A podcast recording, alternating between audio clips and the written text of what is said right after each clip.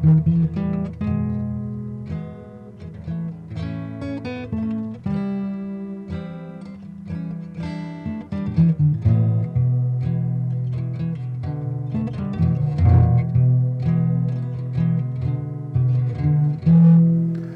بكل مشاهدي ومتابعي القناة.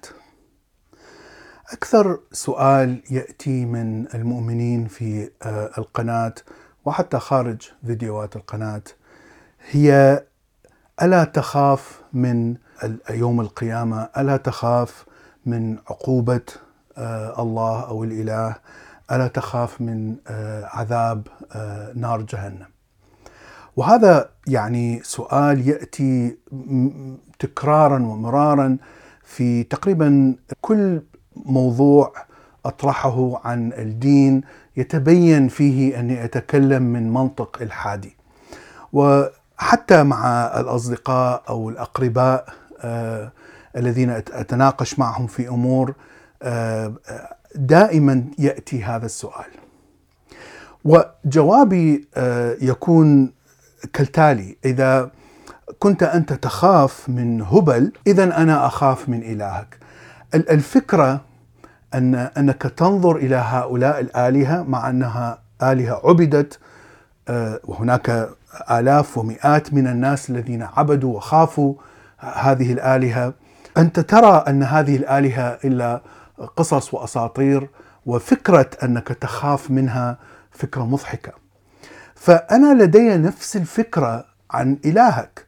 أنا أعتبر إلهك أسطورة أو قصة حكيت مع وجود كثير من الناس حتى وإن كانوا ملايين من الناس يؤمنون ويخافون من هذا الإله. الشيء الذي دائما أفكر به أنه لماذا أنني متيقن من اعتقادي وفكرتي وأن المؤمن أيضا متيقن من اعتقاده وفكرته مع أنه كلانا قد يكون على خطأ لأنه لا يوجد دليل على وجود أي إله ولكن في الطرف الآخر لا يوجد دليل على عدم وجود أي إله. فعليا نحن لا نعرف لا أحد يعرف.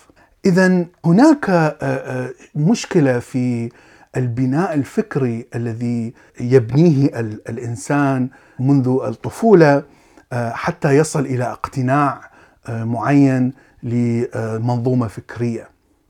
وهذا شيء موجود ليس فقط من الناحية الدينية لكنه موجود في كل ناحية من نواحي الحياة. اعتقادك بفكرة علمية، اعتقادك بفكرة اجتماعية، اعتقادك بفكرة فلسفية، سياسية، أي كل الأفكار التي تعتقد وتؤمن أنها صحيحة آه، وأنها تمثل الخير مثلا آه، كلها تنتمي إلى إلى هذه الطريقة الفكرية الغريبة التي نوثق آه، بها ما نعتقده.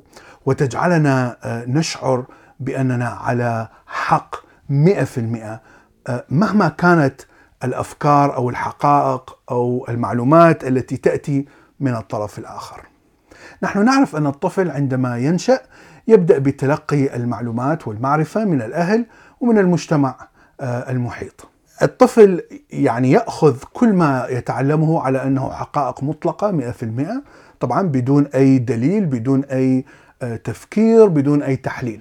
عندما آه، نصل إلى مرحلة المراهقة نبدأ نحاول أن نكون شخصية لنا منفصلة عن شخصية الأهل.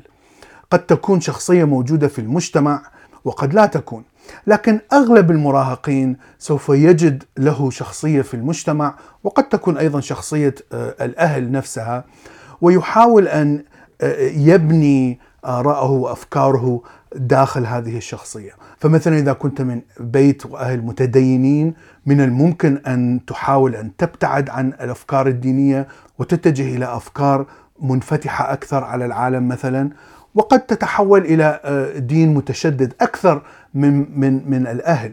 كل هذا يحصل في مرحلة آه، المراهقة.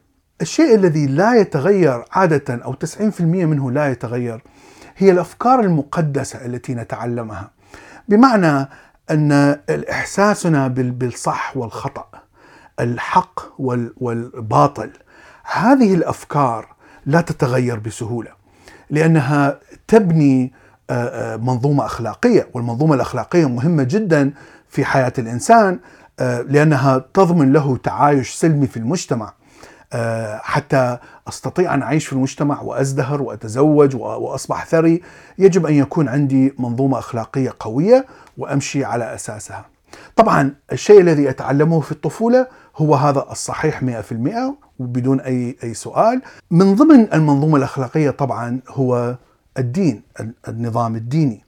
والنظام الديني آه، فيه أفكار وقصص وحكايات آه، لا يمكن إثباتها بأي طريقة علمية أو تجريبية أو حتى فلسفية. لكن مع هذا وجود هذه الأفكار الدينية مرتبط بشكل وثيق جدا بالمنظومة الأخلاقية. ولهذا فإن المتدين حتى وإن كان آه، متعلم ومثقف ويدرس في جامعة ومثلا طبيب مهندس محامي لا يتأثر العلم الذي تلقاه بشعوره بأن إيمانه صحيح آه، بسبب هذه المنظومة الأخلاقية المهمة التي تبقى آه، معه منذ الطفولة. ولهذا نرى أن الإنسان الذي يولد على دين سيبقى على هذا الدين 90% من الناس يبقون على هذا الدين إلى أن يموتون مهما كان هذا الدين سواء كان بوذي هندوسي إبراهيمي ومن الواضح أن ماهية الدين ليست مهمة هنا المهم أنك تبقى على هذا الدين ما دام أنه يعطيك منظومة أخلاقية. وطوال مرحلة النضوج إلى أن نموت عندما نبدأ بتعلم أفكار جديدة آه، سواء كانت نظريات علمية، نظريات فلسفية، نظريات أخلاقية جديدة، فإننا دائما نحاول أن نأخذ الشيء الذي يوافق الإيمان أو الاعتقاد.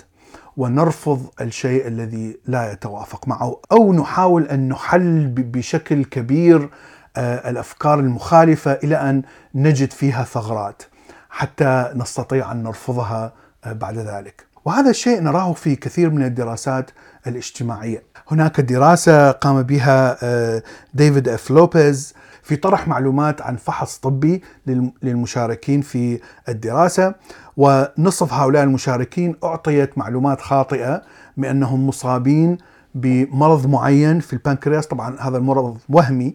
لاحظ أن المشاركين الذين استلموا الخبر السيء حاولوا أن يشككوا في عملية الفحص أو في النتائج.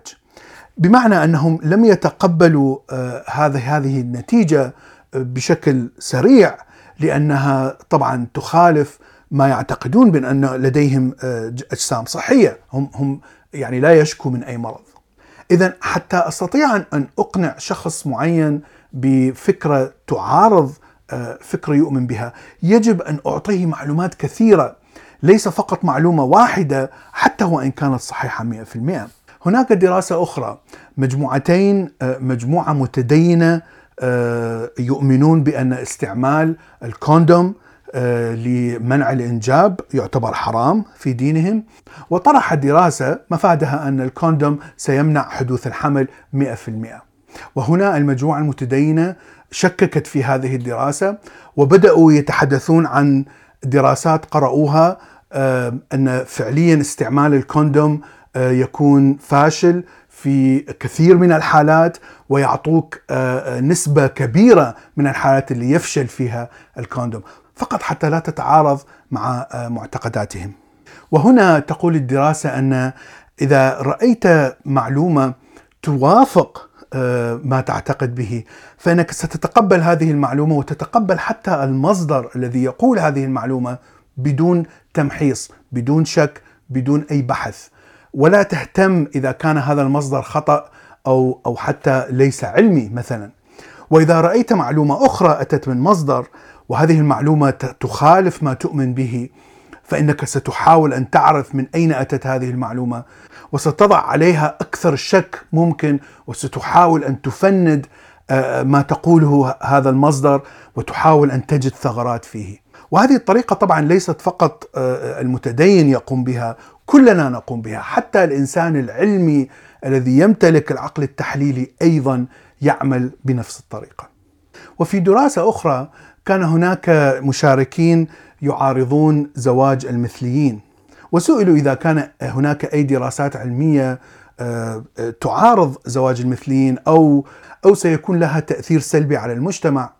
فإنهم سيقولون طبعا إذا كان هناك مثليين آه، لديهم أطفال فإن هؤلاء الأطفال سينشؤون مرضى نفسيين مثلا، لكن عندما تريهم أن هناك فعلا دراسات تثبت العكس وأن الأطفال الذين ينشؤون مع مثليين آه، ليس لديهم أي مشاكل نفسية فإنهم يتحولون إلى آه، المنظومة الأخلاقية في معارضة زواج المثليين ويبتعدون عن عن النظريات العلمية أو علم الاجتماع. لأنهم دائما يحاولون أن يجدوا أي شيء آه، في في العلم أو الفلسفة أو الأفكار ما يثبت أن أفكارهم صحيحة. وهناك دراسة أخرى آه، أثبتت أن الإنسان كلما كان آه، تفكيره تحليلي أكثر ومعلوماته أكثر كلما كان أكثر تحيز للمعتقدات. وفي هذه الدراسة المشاركين أعطوا بإحصائية بأرقام معينة عن تأثير آه، أحد الكريمات على الجلد. وسئلوا آه، يحللوا هذه الأرقام ويخرجوا بنتيجة بأن فعليا هذا الكريم آه، جيد أو سيء. وبغض النظر عن النتيجة فإن المشاركين فيها اتفقوا على نتيجة معينة حسب الأرقام. الآن هؤلاء المشاركين كلهم كانوا ضد استعمال الأسلحة. فعندما وضعت لهم دراسة أخرى عن تحديد استعمال السلاح في المجتمع وبنفس الأرقام التي آه، أعطيت الدراسة السابقة بدأت الأفكار السياسية ومعتقدات السياسية للمشتركين بالظهور وبالتأثير على تحليلهم لهذه الأرقام. فتحليلهم لهذه الأرقام تغير بشكل كامل، الإنسان الذي يرفض وجود السلاح بسهولة في المجتمع سيغير من من نتيجة هذه الأرقام حتى تمشي مع آه، معتقداته. وهذا شيء خطير لأنك فعليا تفسر نفس النتيجة التي تأتي بها أي دراسة حتى وإن كانت علمية آه، وأنت تغير آه، هذه النتيجة أو تأخذ منها ما يناسبك. حتى توافق المعتقدات. وهنا أعود إلى السؤال في بداية الحلقة. لماذا أنا أشعر ب 100% أنني صحيح والمؤمن يشعر 100% هو صحيح ففعليا عندما مثلا نقرأ دراسة علمية عن اكتشاف آه، نجم جديد أو مجرة جديدة أو اكتشاف آه، لقاح جديد أنا أشعر بأن هذه الطريقة العلمية هي الصحيحة وأن هذا فعليا إثبات على أن الدين ما هو إلا قصص وأن التجربة العلمية هي الصحيحة. فاذا لا يوجد إله. وبنفس الوقت المؤمن يؤمن بأن هذا هو إثبات على أن هناك للكون خالق وأن الكون منظم بنظام معين وأننا فقط نكتشف هذا النظام. لأن الأشياء التي يكتشفها العلم أشياء منظمة ودقيقة جدا ولا يمكن هذه الأشياء تأتي من عبث. وأعتقد أن هذه مشكلة آه، في العقل الإنساني. يعني حتى أمتلك عقل تحليلي يجب أن أضع نفس الطريقة التحليلية أو الشك في كل المصادر التي أقرأها وكل المعلومات التي أخذها وليس فقط المعلومات التي لا تتفق آه، مع ما ما أؤمن به. لأن فعليا الغاية من المعرفة هي تعلم شيء جديد وليس آه، موافقة ما أتعلمه أنا. هذا ما اردت ان اقوله اليوم، شكرا لكم وإلى اللقاء في حلقة أخرى.